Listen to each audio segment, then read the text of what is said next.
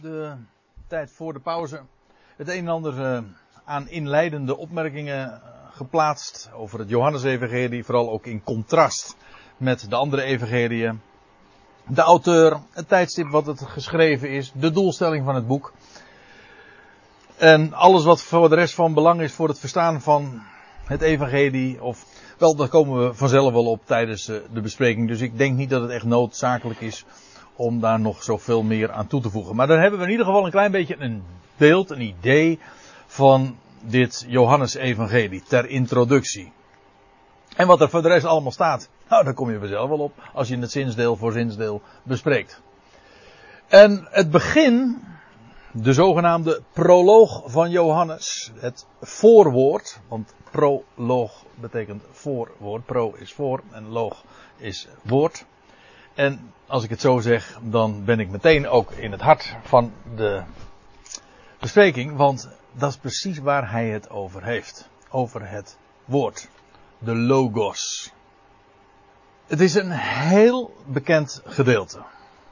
En tegelijkertijd moet ik erbij zeggen, en dat zullen we vanzelf in de bespreking ook zien, heel onbekend. Want er wordt zoveel ingelezen wat er niet staat. En omgekeerd, men leest niet wat er wel staat. Die twee gaan heel vaak trouwens hand in hand. U weet, ik maak altijd gebruik van een interlineair en die blijkt ook uh, bij de bespreking gewoon van deze eerste regels van groot belang te zijn. Zodat we echt met precisie ook kunnen vaststellen van wat er wel en wat er niet staat. In den beginnen. Zo begint Johannes 1. En als je het zo zegt, zo voorleest, dan herken je natuurlijk onmiddellijk die andere uitspraak waar de hele Bijbel, trouw, waar de Bijbel mee aanvangt in Genesis 1 vers 1. Ook met in den beginnen. Dat is niet voor niks. Trouwens, uh, een soortgelijk begin kent ook eh, de eerste brief van Johannes. Hetgeen was van den beginnen. Zo vangt hij dan het, uh, de brief aan.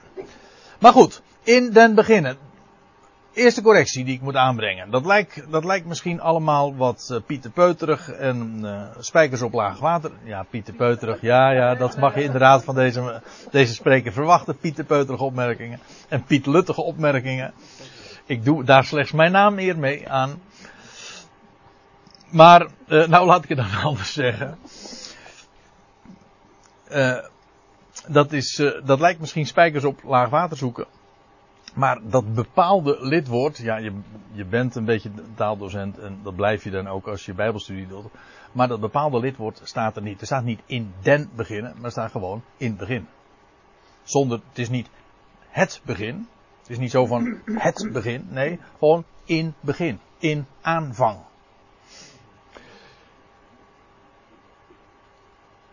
Dat, sorry? eerste, eerste teksten waren geen ja, klopt. Ja, dat klopt, want dat wou ik juist uh, zeggen. Het verwijst direct naar Genesis 1 vers 1. Dat was sowieso al duidelijk, natuurlijk. Maar ook dat is, u ziet het hier, ik heb hier de, de Hebreeuwse tekst, bereshit, maar dat betekent ook in begin. In het Engels dus in beginning. Maar ook dat is exact, dit is Grieks, dit is Hebreeuws, maar het is gewoon één op één. En in beide gevallen ontbreekt dat bepaalde lidwoord. Het is niet in het begin, maar in begin. In aanvang. Schiep, God, de, de hemel, kijk dat is dan wel weer de, en de aarde, of het land. Dezelfde aanvang dus. In begin. En die verwijzing naar Genesis 1 is veelzeggend. Dat blijkt uh, meteen wel uit het vervolg. Want er staat er, was het woord. Dan moet je je door dat, die hoofdletter niet laten misleiden. Ik bedoel dit te zeggen, het Grieks kent dat niet. Of nou, ik moet eigenlijk anders zeggen, het Grieks kent geen kleine letters. Het, zijn namelijk allemaal uh, kapitaalletters. In het origineel staan alleen maar kapitaalletters. Uh, grote letters dus hoofdletters, beter gezegd. Maar hier staat dat bekende woord logos. In aanvang, in begin, was het woord. Inderdaad, dat staat het woord. En wat is dat woord? Woord in het Grieks, dat is logos. En daar kennen wij in onze taal trouwens ook allerlei uh, varianten van. Ons woord logisch bijvoorbeeld heeft daar ook nog direct is daarvan afgeleid. Maar logos is gewoon het, uh, het woord voor woord. Het komt in het Nieuwe Testament vele malen voor. En het uh, wordt op nogal verschillende manieren weergegeven. Afhankelijk van de context. Het, kan een, het wordt bijvoorbeeld. Helaas heb ik geen diaatje ervan gemaakt. Had ik even moeten doen, maar ben ik vergeten. Uh, het wordt vertaald met een zaak. Of het wordt zelfs ook vertaald met rekenschap. Of het wordt uh, met een verklaring. Het, is, het duidt niet op één woordje, één, maar het gewoon op. Kijk, ik spreek nu een woord tot u. Je kan zeggen, ik spreek woorden, maar dat is in het Grieks dan weer een ander begrip. Dat is remata, dat is, ik spreek woorden tot je. Maar ik richt het woord tot u. Dat is logos. En wat is logos? Kijk het na in een uh, willekeurige encyclopedie of een lexicon. Daar staat logos, dat is de expressie van een gedachte. Maar daar hoef je niet zo geleerd voor te doen of te zijn. Want dat is nogal logisch. Als ik iets zeg, een woord uitspreek, maar ik bedoel gewoon een reden geef, of ik vertel iets, of u vertelt iets, dan is dat de expressie. Je geeft daarmee uitdrukking aan een gedachte. Je denkt iets en vervolgens kun je dat onder woorden brengen. Dat is wat woord is. De uitdrukking, expressie. Ook een mooi woord. Ex. Ex betekent, dat is het Griekse voorzetsel voor uit. Vanuit. En pressie, kennen we allemaal hè. Als ergens pressie op staat, dat is druk. Dus expressie betekent uitdrukking. Ja, ik ken ook nog, als de pressie, als de druk eraf is, dan is het ook expressie, dan is de druk, het was pressie. Nou ja. Ja, dan wordt het een beetje ingewikkeld als ik het zo zeg. Maar uh, expressie is dus de, de uitdrukking van een gedachte. En houd die gewoon vast. Dat is, we, doen niet aan theologie. We doen niet aan dogmatiek. We lezen gewoon wat er staat. Laten we dat even afspreken. Dat, uh, dat verlost je van een heleboel ongein. Dat kan ik u wel vertellen. Juist ook in dit, dit vers. Want er is wat over deze woorden getheologiseerd. En gestreden.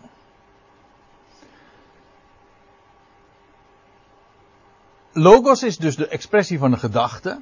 Wel, dat was in begin inderdaad. Kijk het maar na in Genesis 1.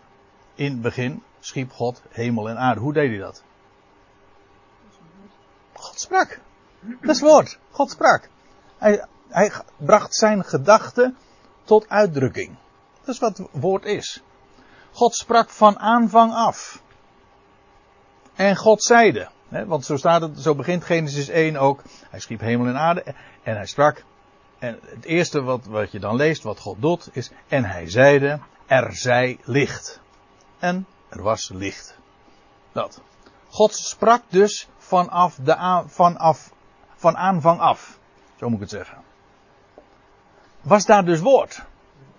Ik heb er helemaal geen bezwaar tegen om dat met een hoofdletter op te tekenen, want we hebben het over woord Gods. En daarom, ik, persoonlijk doe ik dat ook. Als je het hebt over het woord van God, dan doe je dat met een hoofdletter, dat je het niet zomaar over een mensenwoord hebt, maar over zijn woord. En zijn woord is alles. Is leven, is het licht der mensen. Het woord is zelfs de reden van het bestaan van alles. Maar dat is vervolgens wat er inderdaad ook staat. In, in begin was het woord en het woord was bij God. En dan moet ik er meteen iets bij zeggen. Dat staat er niet. Nee, dat staat er niet. Er staat niet het woord was bij God.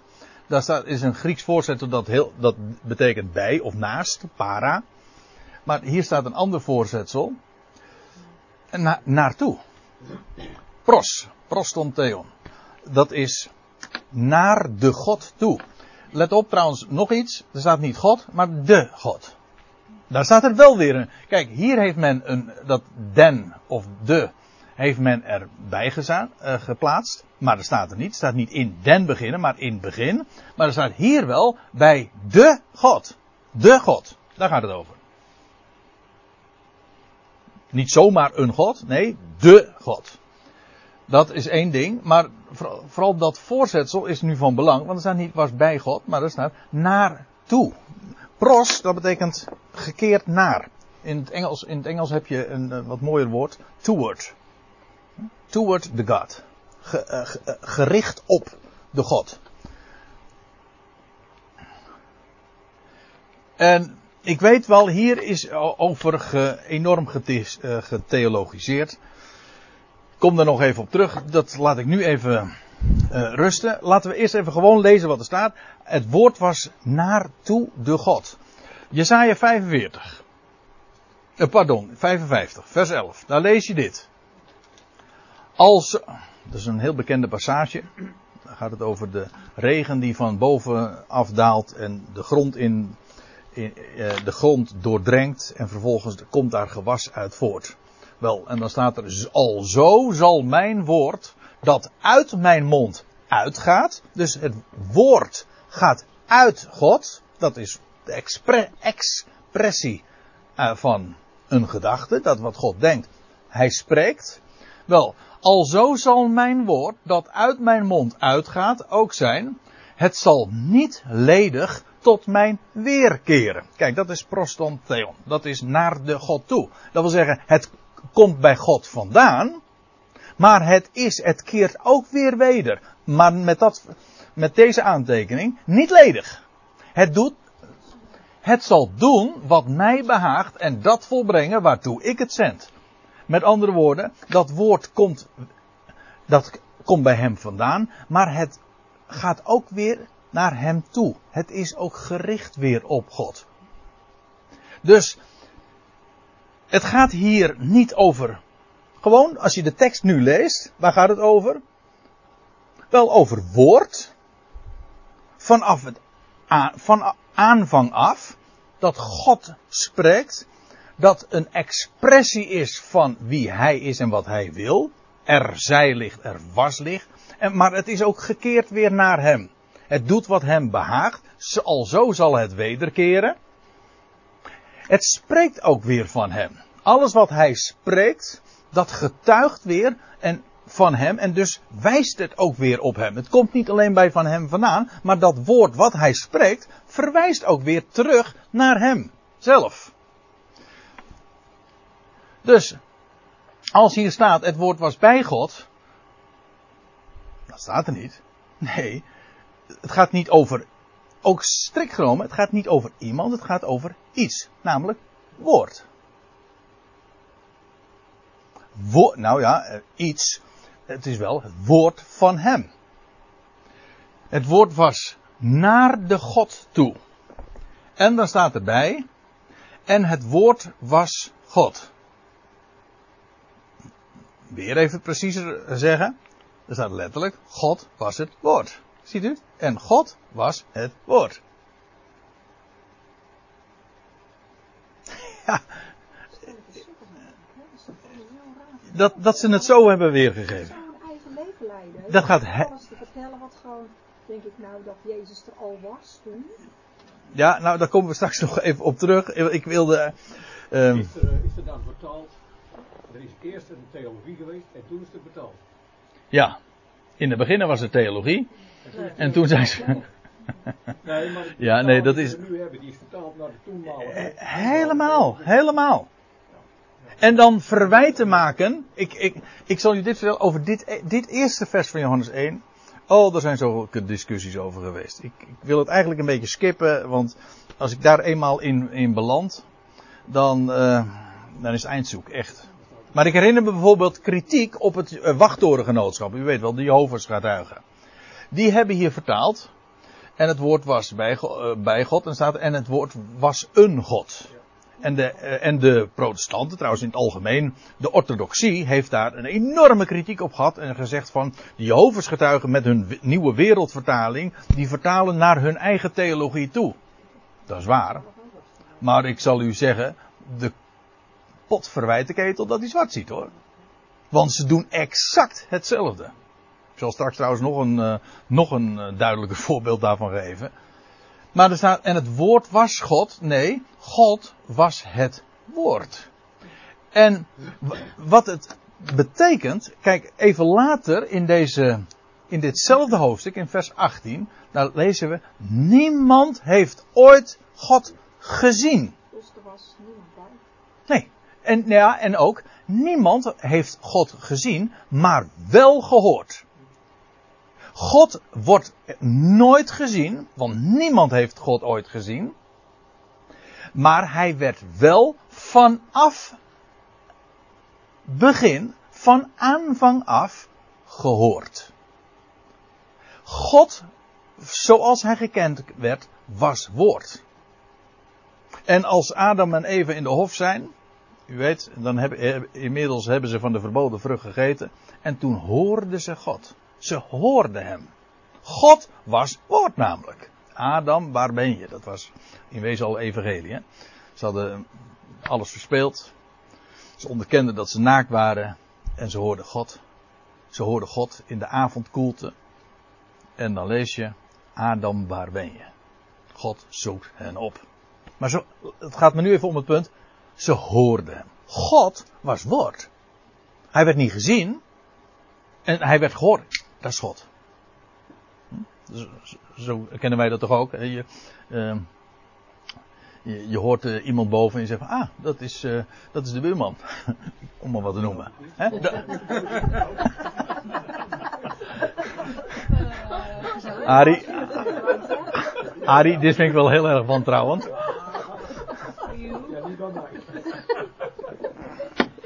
Oh, ik geloof dat ik mijn voorbeelden, ik geloof dat ik mijn voorbeelden toch wat beter moet uitzoeken.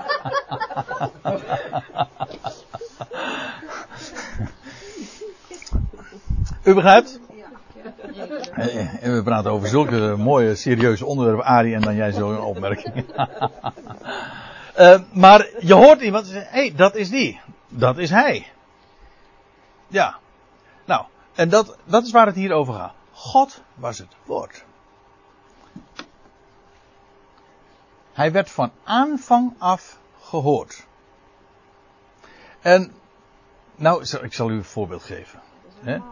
De Bijbel in gewone taal. Deze vertaling. Johannes 1, vers 1. Weet u wat ze daarvan gemaakt hebben? Dat is typisch vertaald. Nou ja, vertaald. Je kan het niet eens een vertaling noemen.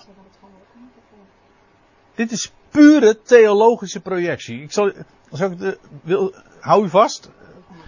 Fasten your seatbelt, zeggen ze dan. In het begin was Gods zoon er al. Hij was bij God en hij was zelf God.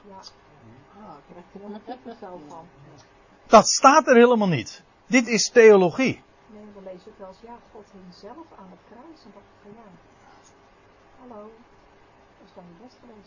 Ja, en stierf hij ook nog. God stierf. dat. En wie hield, en wie hield toen die, die, die dagen dat hij in het graf was, de wereld in stand? Hè? Nou ja, ja. Nou ja, en wie wekte hem op uit de doden trouwens? Maar goed, nee, maar ik wil niet alles erbij te betrekken. Ik wil gewoon even bij het vers zelf blijven. Want het onderwerp is te groot en om alles ervan te belichten. Ik wil gewoon even bij Johannes 1 vers 1 stilstaan. Maar deze tekst, die wordt, hier staat het in, in, in gewoon Nederland, die wordt gewoon geleerd hoor. Ja, dit is ook zo. Dat, want, kijk, want wat eh, hier vertaald wordt, wat geen echte vertaling is, dit is de gangbare orthodoxe leer. Ja, Die begonnen de laatste tijd gewoon. Dat dacht ik, nu- omdat ik nu weet dat God de plaats is en dat ik er naartoe onderschikken. Dit kan gewoon helemaal niet waar zijn. Nee. Dat dat zo is. nee, precies. In het begin was Gods zoon er al. Ik zal u dit vertellen. Gods zoon, wanneer was hij er? Toen hij, toen God, Maria, toen de geest van de Allerhoogste de kracht van de Allerhoogste Ma- Maria overschaduwde, toen werd de Zoon van God verwekt. Wilt u niet geloven? Dan zal ik het lezen uit Lucas 1, vers 34, als ik me niet vergis. Eh, nee. is dan ook het levend geworden woord. Want God heeft toch Ja. gesproken dat het zou gaan gebeuren. Dat werd op dat moment leven. Ja. Ja. En dan, er staat nog iets bij in vers. Ja, vers 34 van Lucas 1. Daar lees je dat Maria dan die engel, die boodschapper, eh, antwoordt. Hoe zal dat geschieden, daar ik geen omgang met een man heb? En de engel antwoordde en zei daar. De Heilige Geest zal over u komen en de kracht van de Allerhoogste zal u overschaduwen. Daarom zal ook het Heilige dat verwekt wordt, Zoon Gods genoemd worden. Waarom is hij de Zoon Gods? Omdat God zelf hem verwekt heeft. En daarom is hij de Zoon Gods. En wat hier staat, in het begin was Gods Zoon er al, dat staat er niet. In het begin was Woord. Namelijk, God sprak. Vanaf aanvang. En dat woord ging uit hem, maar het woord keerde ook weer weder tot hem, verwijst naar hem. En God werd slechts gekend door zijn woord. God was woord, het woord. Niet gezien, nee, God was het woord. Dit is pure theologie. Het gaat in Johannes 1 niet eens, Johannes 1 vers 1 niet over iemand, maar over woord. De expressie van een gedachte. En pas in vers 14, daar lees je, het woord is vlees geworden. En dan is er sprake van Gods zoon. Ja, want dat staat er ook in Johannes 1 vers 14. Het ja, ik loop nu erg vooruit, maar goed, om het eventjes toch het geheel erbij te betrekken. Het woord werd vlees en het heeft onder ons getabernakeld. En wij hebben zijn heerlijkheid aanschouwd. Een heerlijkheid als van een enige geborene des vaders. Dus hij werd toen, toen hij daar, toen hij vlees werd, toen werd hij inderdaad de zoon Gods. Wat was hij voor zijn geboorte? Woord. Woord. Woord Gods. Dat is precies wat Johannes 1 zegt. En ik zal u vertellen, er, en juist Johannes benadrukt dat, dat de heerlijkheid die hij had voordat hij mens werd. En wat was die heerlijkheid? Woord. Ik weet, er is een hele theologie en hij was, hij was God de Zoon al. En ik zal u dit vertellen, de hele uitdrukking God de Zoon vind je nergens in de Bijbel. Je vindt, nou pakweg 50, 60 keer, ik pak me niet op een paar punten. Maar vind je zo de uitdrukking God de Vader. Je vindt vele tientallen keren de Zoon van God. Weet u hoeveel keren je de uitdrukking God de Zoon tegenkomt? Niet één keer. Er is één God, de Vader. Zijn Zoon is de Zoon van God. En de uitdrukking God de Zoon in de theologie is het zelfs, het is echt een hoeksteen in de theologie. Heeft ook weer te maken met de leer van de drie eenheid. Maar dat staat hier niet. Dit is wat men ervan gemaakt heeft. Maar het is niet zo. De uitdrukking Zoon Gods verwijst juist naar wat er gebeurde met Maria. Toen God hem verwekte in de schoot van Maria. Toen werd hij de Zoon Gods. Toen werd woord vlees. Dat is Adam eigenlijk. Ja, nou ja, ja, oké, ja. En dit was, laat ik even verder lezen nog. Ja, wil ik, nog, ik wil dat derde vers er ook nog even bij betrekken. Anders wordt het een beetje fragmentarisch om, eh, om mee af te sluiten. Dit was in de beginnen bij God, maar hier dat bij staat er weer, er staat weer niet bij. Er had een para gestaan, dat is gewoon een ander Grieks voorzetsel, voorzetsel. Er staat ook hier weer naartoe de God. Dus dit. Exact hetzelfde als dus in het eerste vers. Dit was niet in den beginnen, maar dit was in het begin naartoe de God. Ja, en dan staat er vervolgens. En dat is feitelijk een toelichting op wat we in vers 1 al lazen. Alle dingen zijn door het woord geworden. Eigenlijk, alle dingen werden door hem. Ja, nou moet ik even iets, iets erbij zeggen. Dat staat er inderdaad, want door hem, en want nou zou je kunnen denken van, hé, hey, het gaat hier dus toch over iemand. Het ging over het woord en nou staat er hem. Ho ho, hem is niets, uh, is inderdaad een mannelijke aanduiding, maar dat komt omdat logos in het Grieks een mannelijk woord is. Heel simpel. Zoals wij ook, trouwens, nou in het Nederlands uh, kennen we dat verschijnsel niet zo heel sterk meer. Officieel nog wel in de woordenboeken staat het altijd wel aangeduid, maar uh, in de praktijk wordt, speelt het nauwelijks nog een rol. Maar om maar wat te noemen, een stoel is een mannelijk woord. Of een boom is een mannelijk woord. Ik, ik plant een boom. Ik heb hem geplant.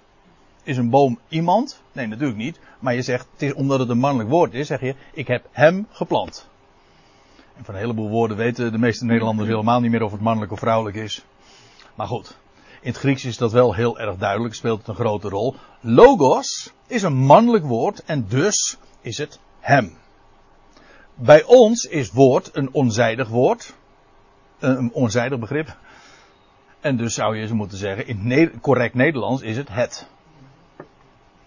Maar om waarom staat hier dan hem? Wel, gewoon omdat logos een mannelijk woord is. Dat is de reden. Niet omdat het naar iemand verwijst, het verwijst naar woord. De expressie van een gedachte. Dus laat je niet in de luren leggen of misleiden door die aanduiding zo hem. Oh, dus het gaat over iemand. Nee, het gaat er. Hem betekent dat het verwijst naar een mannelijk woord. En dat is wat logos is. Trouwens, het is wel grappig, inderdaad. In de Statenvertaling staat hetzelfde. Iedere keer. En in hetzelfde, of uh, alle dingen zijn door hetzelfde geworden, of werden door hetzelfde. Dus dan zie je inderdaad het, door, werden, uh, zijn uh, door het geworden. In Nederlands is namelijk woord een, woord een onzijdig woord en dan moet je dus weergeven met het. Dat is een beetje het lastige als je een taal overzet, maar maar dit zijn gewoon de feiten die ik u nu hierover vertel. Het klinkt misschien wat houten en uh, arrogant, maar ja, volgens mij erg, erg, erg goed controleerbaar.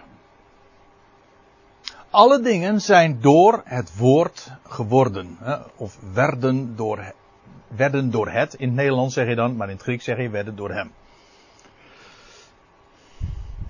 Ja, moet ik trouwens nog iets op wijzen. Want hier lees je dus geworden, of letterlijk, alle dingen werden door het woord. Want van het woord las je, het woord was. In de beginnen was het woord. Dat was er. Maar alle dingen werden. Groot verschil. God sprak, gaf expressie, uitdrukking aan zijn gedachten. Dat woord was er. Is geen, woord is geen creatie dat is, komt uit hem voort. Dat woord was er. En vervolgens, door dat woord werden alle dingen. Die kwamen toen tot wording, hè? zo zeggen we dat ook, hè? tot ontstaan, ontstonden zo. Dus je, als je nauwkeurig leest, want we lezen nou eigenlijk haast woord voor woord, maar dat moet je hier ook echt doen. Juist omdat er zo enorm veel over getheologiseerd is, ingelezen is, geprojecteerd. Maar er staan gewoon alle dingen zijn door dat woord geworden. Dat woord dat was, de dingen, alle dingen zijn geworden. En zonder dat staat er dat. Uh, ja. Nou ja, laat ik uh, lezen, Psalm 33. Door het woord, dat is een bekende psalm. Door het woord des Heren, door het woord van Yahweh zijn de hemelen gemaakt door de adem van zijn mond, al hun Heer. Moet je voorstellen. Hier gaat het over, daar in Johannes 1 verwijst Johannes naar de schepping. Hoe alle dingen tot stand kwamen. Hoe kwamen de dingen tot stand? Door het woord des Heren. De hemelen en al hun Heer, dat wil zeggen al hun bewoners en al die sterren en al, alles wat daar boven ons zich bevindt door de adem van zijn mond. Want woord is ook adem. Als je woord spreekt, komt adem, geest mee. is kracht, leven. Er staat trouwens nog even een paar versen verder. Want hij sprak en het was er. Hij gebood en stond er. Dat is woord. Dat is woord van God. Daarom is het heel terecht, denk ik, dat wij het woord met een hoofdletter schrijven. Want het is woord Gods. Dat nooit ledig weerkeert naar hem. Het is kracht, het is leven. Alles heeft zijn oorsprong in dat woord. God sprak en, het, en zo alles wat je ziet om je heen, alles wat er is, komt voort uit zijn woord. Het is toch onvoorstelbaar. En logischerwijs draagt alles wat is, wat is geworden, ook het DNA, als ik het zo mag zeggen, van dat woord. Zodat de schepping exact hetzelfde, van hetzelfde getuigt als dat woord. Natuurlijk, het komt uit éénzelfde woord. De schepping er is geworden, maar het woord was er. Komt uit hem voort. Expressie van zijn gedachten, van zijn geest. En zonder dit is geen ding geworden dat geworden is. Het klinkt misschien heel filosofisch allemaal. En in feite is dit is ook filosofie. Filosofie betekent liefde voor wijsheid. Nou, wil je wijsheid hebben? Nou, dan moet je bij het woord wezen. Wil je een, een, een begrip hebben van het al? Nou, dan moet je hier wezen. Hoe, zijn, hoe is er het al ontstaan? Wel door woord van God. Door zijn spreken. Hier gaat het dus niet over iemand, het gaat over het woord van God. En dat het hier inderdaad niet gaat over iemand die bij God was en die als instrument gebruikt wordt. Sorry, dat staat, je kunt dat niet ontlenen aan Johannes 1. Want ik weet, het is de algemene gedachte, God had iemand en dat wil zeggen, de, God de Zoon. En daardoor maakte hij de wereld. Dat staat er niet. laat ons mensen maken. Ja, maar uh, vind je het goed? Zullen we daar de volgende keer dan over hebben? Zeker. Hè? Dat een majesteitsvorm. Ja, ja en de, maar er zit nog wat aan vast. Oh, Maar ik ben bang. dat. Ja, nee, ik, ik, la- laten we daar de vol- volgende keer wellicht even over hebben.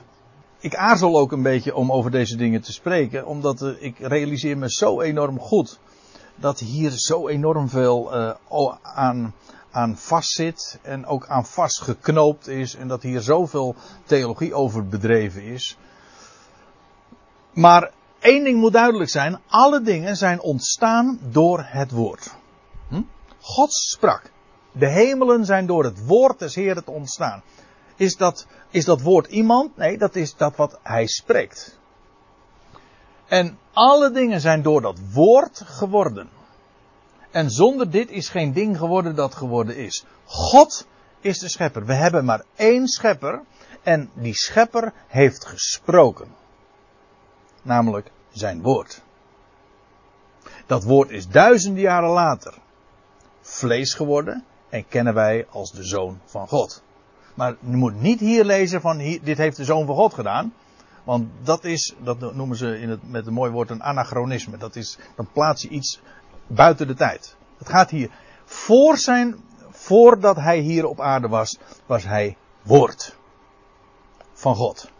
Waardoor alle dingen tot wording geworden zijn.